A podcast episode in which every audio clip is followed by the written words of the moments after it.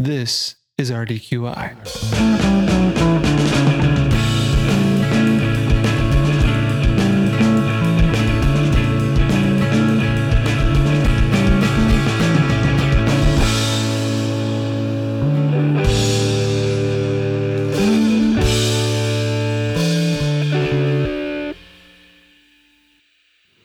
Hey, Dave.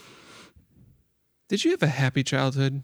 Uh, well, I think you know the answer to that question because you and I uh, were together for a lot of childhood. Uh, That is fair enough. Yep. But yes, I I definitely had a happy childhood. Um, I think a lot of that was due to luck and circumstance. Um, you know, you and I both grew up in sort of uh, affluent families, affluent suburbs, good schools. Um, Right. Yep.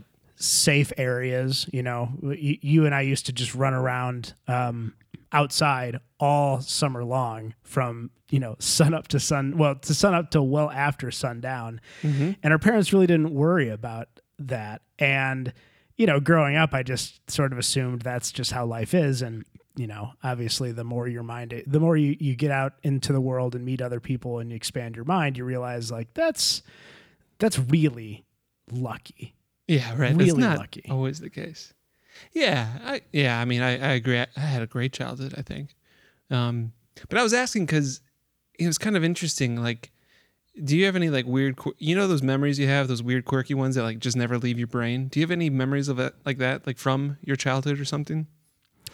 weird memories that don't really leave my brain. Uh can you get more specific? Um. Okay. I can. Hey, here we go. I have a good memory. The first. So I used to live in this cul-de-sac in the neighborhood, right? Mm-hmm. And I just moved to this area. Uh, this is summer after third, uh, second grade. Yep, summer after second grade for us. And I remember you and a couple of the guys from the the group that we ended up hanging out with playing this game in my cul-de-sac, and it was the dumbest game I've ever seen in the world. But because I Excuse like, me. Huh? oh, come on. Well, for listeners, so you know, these young boys were riding in a circle around a cul-de-sac, and someone was it, and their job was to throw like was it like a roller, like a a wheel from a rolling chair? They were trying to throw it through the other person's bicycle spokes. Was that the game, Dave? Yes. Uh huh. Okay. It was a dumb game. I get it. Like it's a great dumb game, but it's a dumb game. And and I distinctly remember like the the warmth of the sun on the window that I was watching through. Eh, Like that is what I remember. Not the, not even really anything about the game. I actually don't even remember. I know you were there and I know Kevin was there, but I couldn't remember anyone else in particular. So like it's a weird quirky memory, you know? And I, I sometimes wonder, like, do those memories, like, how much do they really? I mean, obviously, that one doesn't have a ton of shaping power on my life, probably. But I bet you there's a lot of childhood experiences that really shape who you are as a person. I mean, would you go with that, maybe? Oh, a hundred percent. Um, my mom has an expression. It's it's not her expression. I don't know who coined it first because I've heard it a number of times, but I remember hearing it first from her, and so I, I just always think of it as my mom's expression, which also kind of feeds into what we're talking about. right? Um, but the, the the idea of the 20 year video and that the stuff that happens to you in your first 20 years, particularly the stuff that leaves that indelible mark, like you were talking about, you know, the, one of those memories that will stick with you forever. Um, they influence so much of who we are and how we think and what we do and what's important to us later in life. Absolutely. Um, I'll give you a good example because this is something that I was talking with my my dad about. Um, so my my dad is uh, he a self-described bohemian. Um, you know his his uh, father, my grandpa, grew up in the Depression. Um, that my dad's side of the family was uh, not one of the lucky ones in the Depression. So you know, tough times. Um, and my grandpa, because of that, saved everything every nail, every screw, every fleck of dust, just in case he needed it. And he passed that on to my dad, and my dad has tried to pass that on to me. You know, I grew up in this like, you save everything, you don't ever throw anything away because you never know when you're going to need it. Um, And I hate that. I I intellectually I believe that that I, I don't want to do that. I hate clutter. I you know I, I try to to live my life in a min- as minimally as I can, and I, I'm happier when I have fewer things. However, I to this day cannot throw anything away without a tremendous feeling of guilt. and Sure. there is no logic to that guilt besides the fact that my 20 year video is why are you throwing this away? Sure. This is not how we do things. Yeah, I mean, would you, I mean it's almost like a, a family based kind of uh, an ethic, basically, how you keep and preserve things. Yeah, that makes total sense to me. I mean, it's funny. My wife has her family or her mom's side similar story. Um, depression was not good for them in the family. Um, my mother in law grew up in. I mean, I, I I wouldn't say abject poverty, but I would say poverty. Um, of course, she didn't know that at the time. It's, it's fascinating to talk to people who lived through those time periods. It's interesting stuff. But I was asking because, you know, you and I were the other other week. We were talking about the, you know, the. Of course, for some reason, we talk about the economy all the time.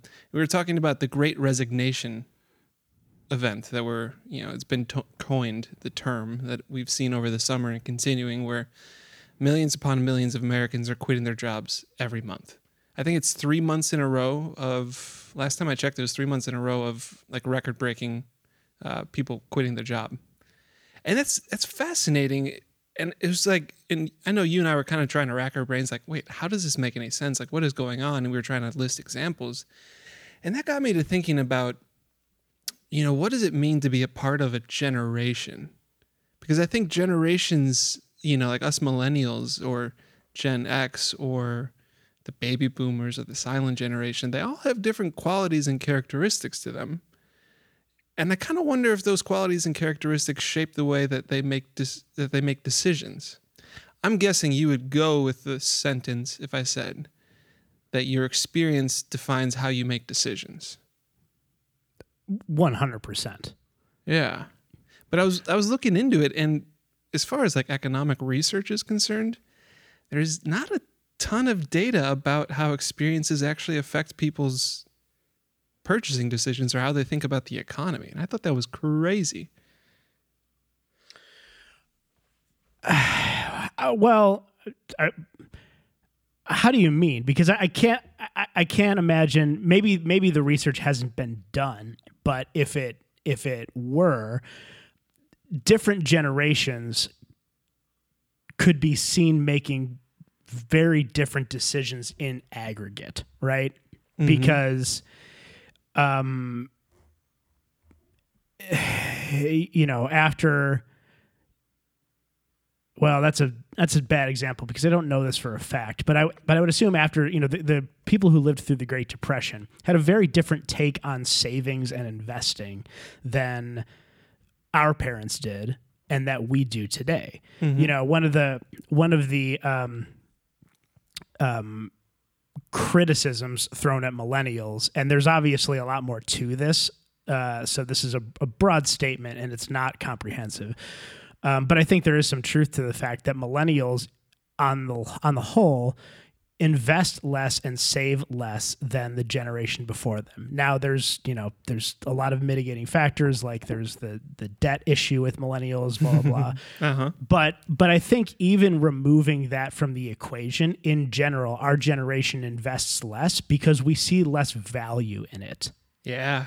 Well, it's, you know, it's funny. I knew we were going to talk about this, so I, I dove through um, a couple of papers that the Pew Research Center put out, um, and it's interesting. I mean, so you what you were saying about investments from the um, the silent generation, the generation that experienced the Great Depression. Well, actually, that's not entirely true because the silent generation began with the Great Depression, so it would have been the generation previous.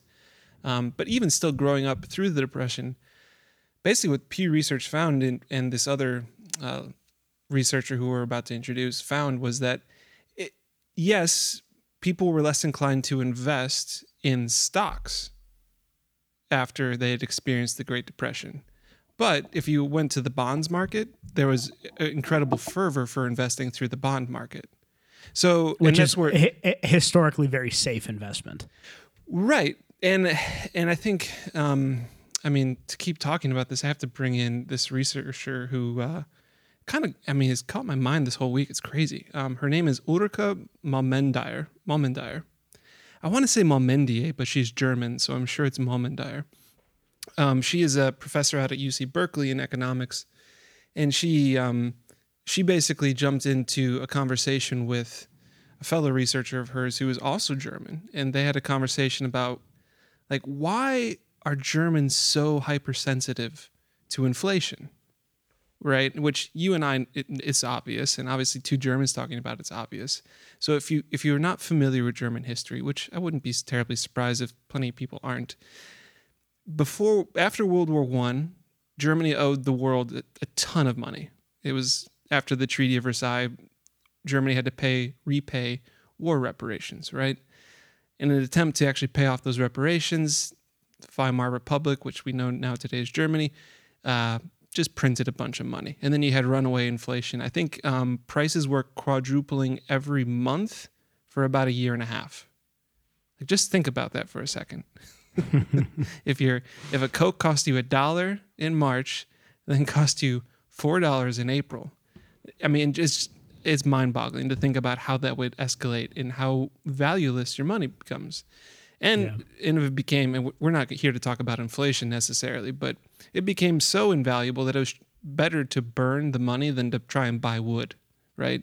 But her focus on the psychological effects and why is there like how does like a, a trauma if you will how does it shape a generation's way of perceiving the world i thought that was fascinating that she was drawing that um, parallel. Now of course being american based researcher she didn't try to explain um, you know how the deutschmark plummeted and i I don't even think it was the deutschmark back and it doesn't matter. She wasn't interested in talking about that. She talked about the um, the great depression basically. So, and she used that as her baseline. And she brought up some really fascinating points, um, kind of about how cohorts of people, which we might call a generation, like respond collectively.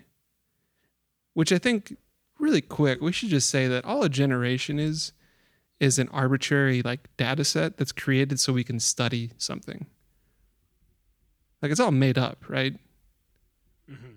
but uh, there's a decent there's usually a decent reason for the spans that are set up but it's it's completely fictitious so that people can perform research and see if there really is difference between time segments of people and essentially what is really cool about um, generational studies is that if you contemplate age you, you can understand two things about anyone which is where they are in the life cycle like as a human you know are you a teenager um, are you having a family? Are you thinking of retiring? You know, all those things can be more or less correlated to age. Obviously, there's going to be wide variations, but you know, more or less.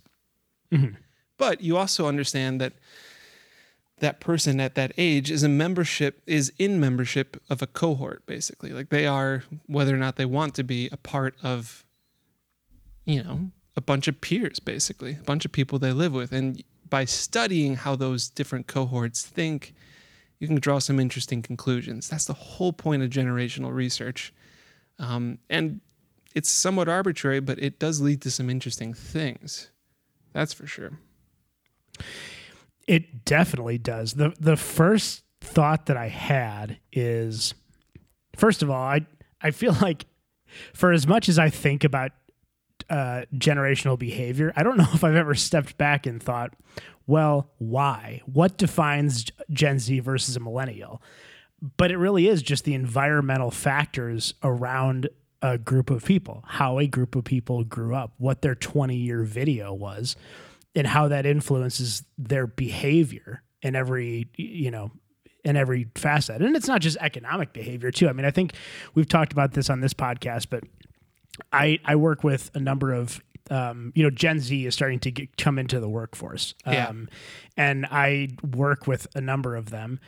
And something that is almost universal is a significantly or a significant lack of eye contact as opposed to anyone else I work with. Hmm.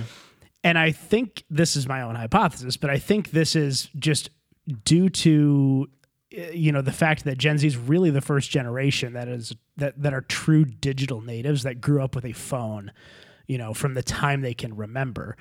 And you know, as a kind of a coping mechanism, you can always look at your phone to kind of ex- like pull yourself out of an uncomfortable situation. Right. Yep. And, and and I think that sort of translates into you know this this just the lack of eye contact. And it was really disconcerting at first until I realized like this is just sort of how this generation acts. And as they as they progress through the workforce and become more and more, you know, the generation that controls things and, you know, us millennials get sort of pushed out, eye contact might be seen as weird. you know, lack of eye contact right now is a bad thing. Uh, will it be forever? Right. Right. That's a good point. Mm-hmm. but I think it is that that experience that that really kind of defines it. I also think it's it's really hard to translate that experience from one generation to the next. I think that a generation tries, but there's a huge difference between living through the Great Depression and being a child of a parent who lived through the Great Depression to being a grandchild who w- was born into an, a very affluent world. And I've heard stories about the Depression. I have never, ever experienced anything like it. Right. Man, I'm glad you brought that up because that's something that uh, Ulrike brought up actually in this little lecture of hers that I watched. She's talking about how like the neoclassical paradigm for um, decision making in economics. That was a very, very wordy sentence. But the paradigm for that in the neoclassical sense is that humans are rational and they'll make rational decisions economically, right? So if I'm if I'm talking to you and you're like, hey, I can give you a cup of coffee today, or if you come back tomorrow, I'll give you a pound of coffee beans and then you can make 20 cups of coffee. The rational human, if they don't need that cup of coffee in the moment, will wait till the next day to get more, right? You know, deferred, uh, they'll defer basically to get have a gain long term. Yeah, yeah. Right. And I have problems with that. well, I mean, I have I have a million problems with that. I don't think humans are rational. First off, um, that's my first Yeah. part. Um, but that's what she's saying. Is she's saying that through that paradigm, essentially, if you've read about an economic depression, you should have the same decision making power as someone who experienced the economic depression. And I think there's an inherent that's just false. That can't be true. Did- yeah, there's I- no way and you I- can. you can't just read a book and be like, "Oh, I understand how that went." Like, no, you don't. Like, you don't understand everything that went with it. You know, I mean, it'll be the case for the generation now when their generation behind them. They'll be like, "You guys didn't have the pandemic. You don't know what it was like to grow up in that." You know, they'll have that experience potentially. So I think I'm glad you brought that up because I don't think I think your experience as a human on this earth in your day-to-day life will shape how you make decisions and you're not always going to make that decision rationally, at least from an economic perspective. So what she's trying to do in her work is bring in, um, I think she called it psychological realism to economic modeling, basically. And it's all she's phenomenal. If you're interested, check her out. Um, but it's obviously, you know, edge case behavioral economics. It's not exactly right light reading, if you know what I mean. I, I think you're dead on. I mean, like just take a take my example of you know my grandfather and my father saving everything. Um, I don't like saving things because I have because the stuff that I've saved, I've never in my life went back and used it and thought, oh, like I'm really glad I held on to this. No, like I just buy a new thing. I don't like, oh, I need to put this shelf back together. I better go scrounge up all the screws I've ever saved. Like, no, that's but but and so that shapes my my opinion. Like I, I understand why my father and grandfather saved things, uh, but I don't really feel the same way Hmm.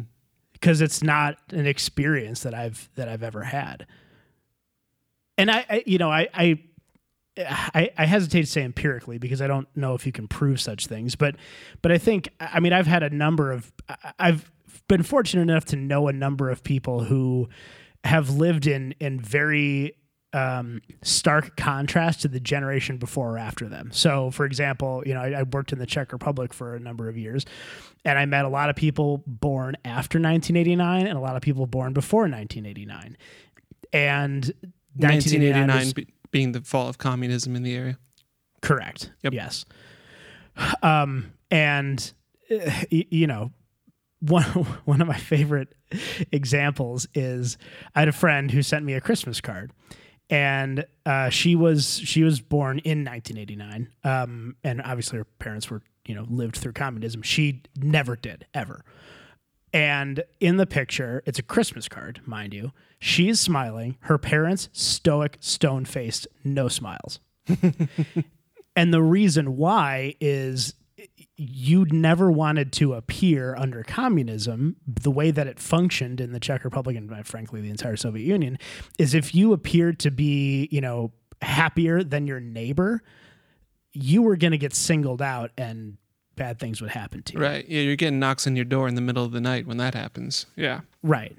Now that's translated down to the generation, the next generation. But unless you really experienced your neighbor smiling in a photo and then getting dragged out in the middle of the night, you don't right. really care. It doesn't really mean anything to you. Right. It's yeah, it's like theoretical knowledge at that point. You know, it's not lived knowledge. And I wonder if this is the foundation of the like the term history repeats itself.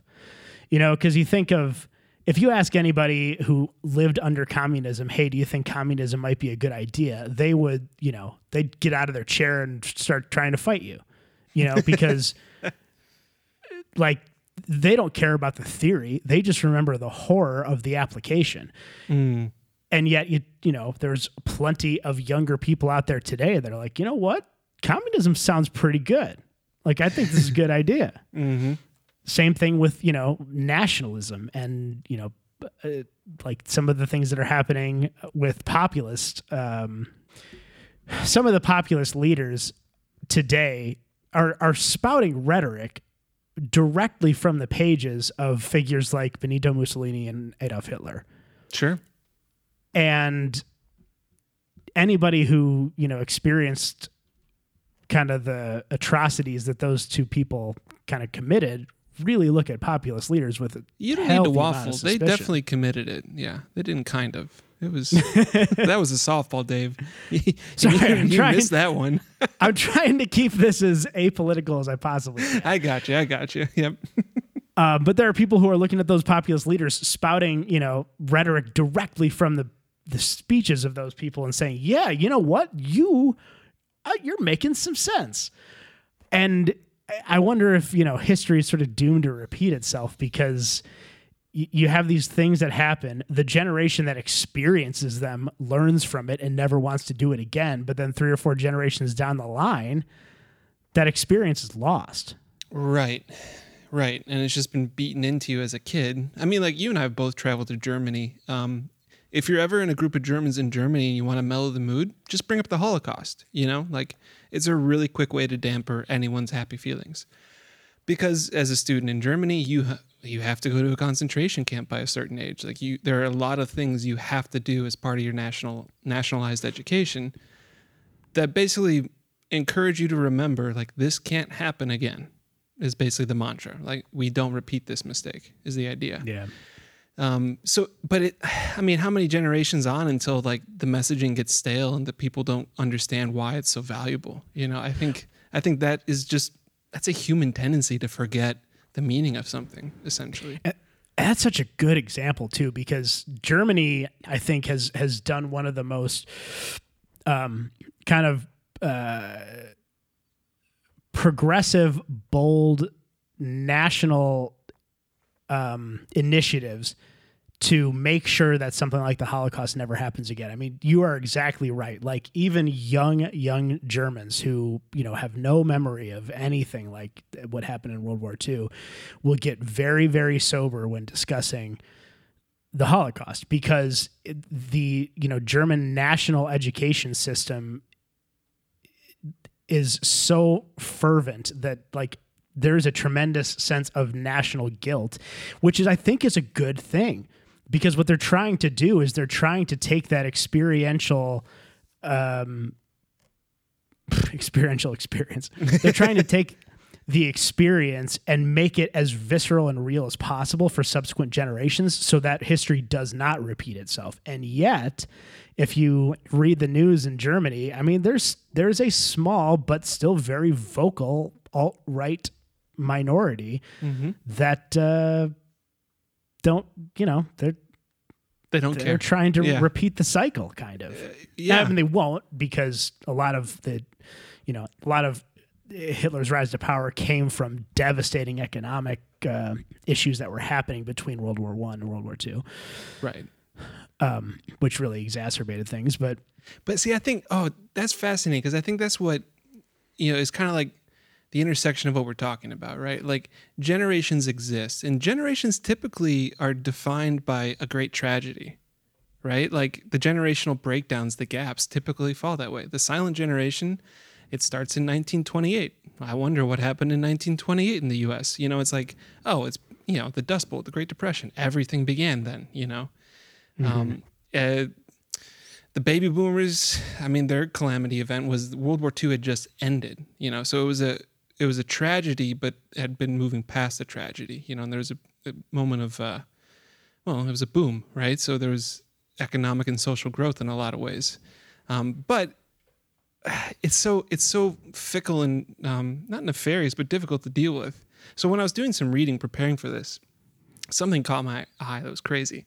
So the silent generation right starts in 1928 ends in 1945 that's that about 15 to 20 year period that generally defines a, uh, a generation. And it was first called the silent generation actually in 1951 it hadn't been named until then right? So it had it had every silent generation member had been born by the time the silent generation was defined. But here's how it was defined. It was defined in an article give me one second in time magazine and here's the quote The most startling fact about the younger generation is its silence. With some rare expect- ex- the most startling fact about the younger generation is its silence. With some rare exceptions, youth is nowhere near the rostrum. Like, you know, arguing in the courts. Or, uh, never mind. By comparison with the flaming youth of their fathers and mothers, which I guess the flaming youth must have been like the roaring 20s people, I guess. Um, but their fathers and mothers, today's younger generation is a still small flame. It does not issue manifestos, make speeches, or carry posters. It has, be- it has been called the silent generation. Which is like, okay, that makes some sense. But then if you dig it like another layer, like what was going on in 1951? And you can, if, if you don't remember, McCarthy was raging in Congress. And any act of not pure American patriotism could get you into, you know, a hearing at Congress to find out if you're a communist or not. So Yeah. you had all these contributing factors like, hey, you were born during an economically depressed time. You probably came of age during World War II or nearly around then. And then once things were actually going well, you couldn't be politically active unless you were toeing the party line through and through. And you can see why hmm. it's like, oh, yeah, they were the silent generation. Yeah, I, I find that fascinating. Or like our generation, I think the tragedy would probably be 9 11. Like that's the moment that um, I would say anyone who's a millennial remembers to some degree. Even towards the tail end, you might not have cog- you know, remembered it, but you would have been impacted by the effects of it. I I don't know. I I disagree with that. Maybe maybe the older millennial generation, but for for me, well, at least if I just take myself as an example, right? I think I was in seventh grade when that happened. No, it was eighth grade. I was in Mr. Richardson's math class. I remember very acutely. I don't think I truly understood the implication of that because I don't remember feeling fear.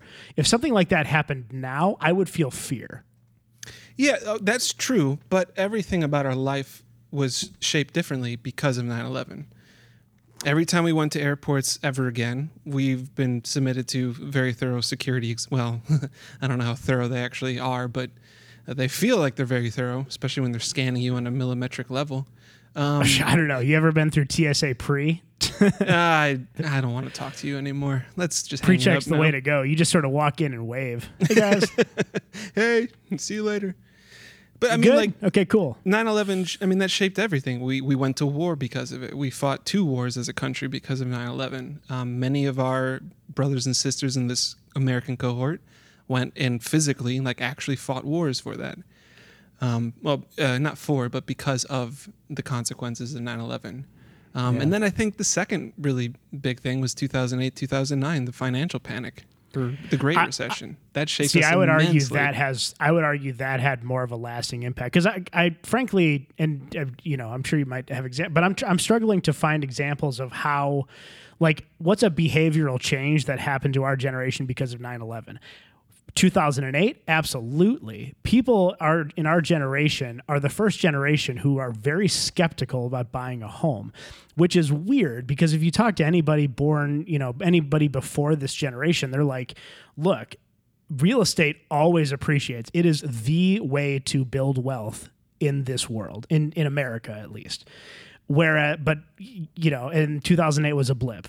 Okay but our generation like that doesn't hold true. No, Buy, buying a house is like there's a 50-50 shot. We you know it, we lose the boat. Um and so we're you know very skeptical about dumping a ton of money and, and incurring a bunch of debt to buy an asset that could you know all of a sudden implode.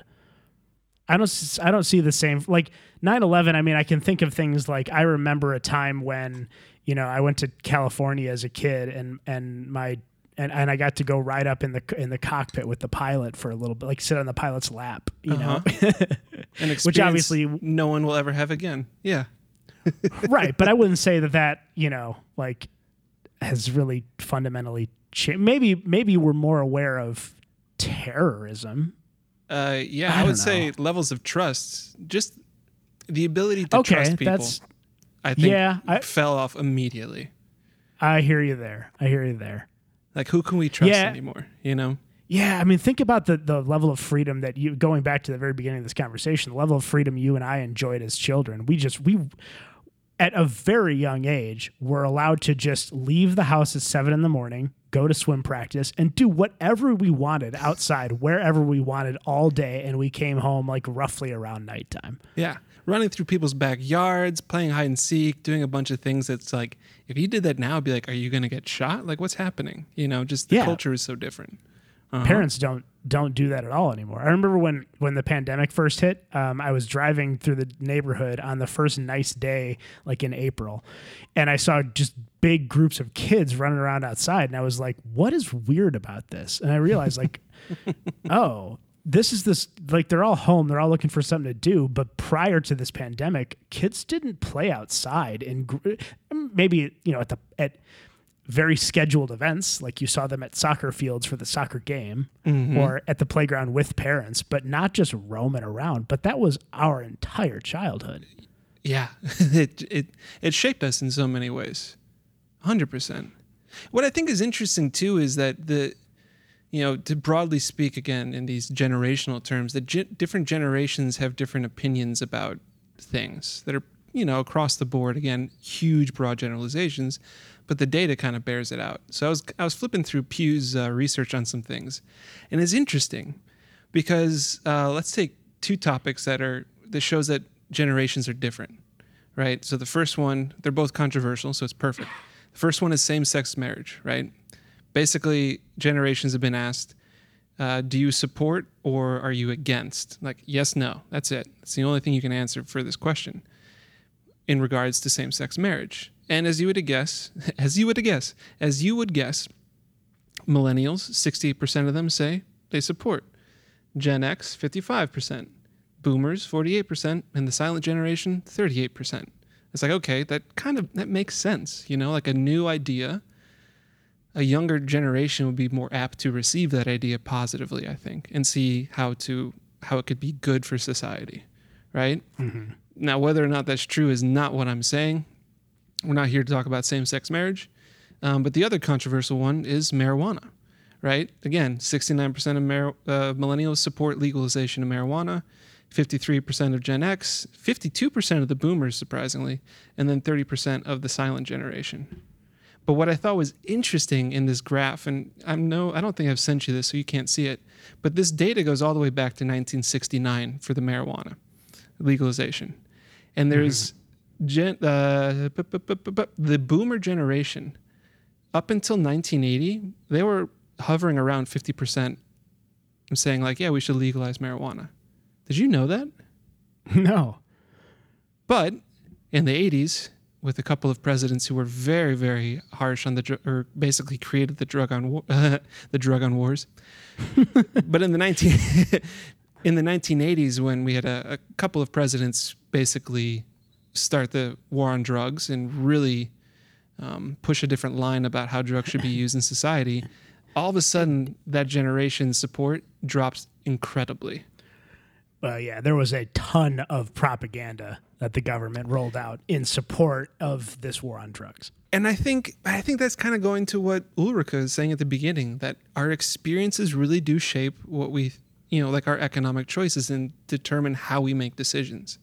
Right? Like if you're told something's terrible and it's going to ruin society and you know, take uh, everyone to hell in a handbasket, like of course you're going to be like, "Well, I shouldn't do that. That's not a good idea." You know, it makes total sense. And I, I think what we're seeing in the great resignation event, if you will, is that people are realizing that our work life is is not what it used to be and it has to change. Therefore, workers are trying to find different opportunities for work. And I think that's I'm- I'm just so curious what's going to happen with that long term.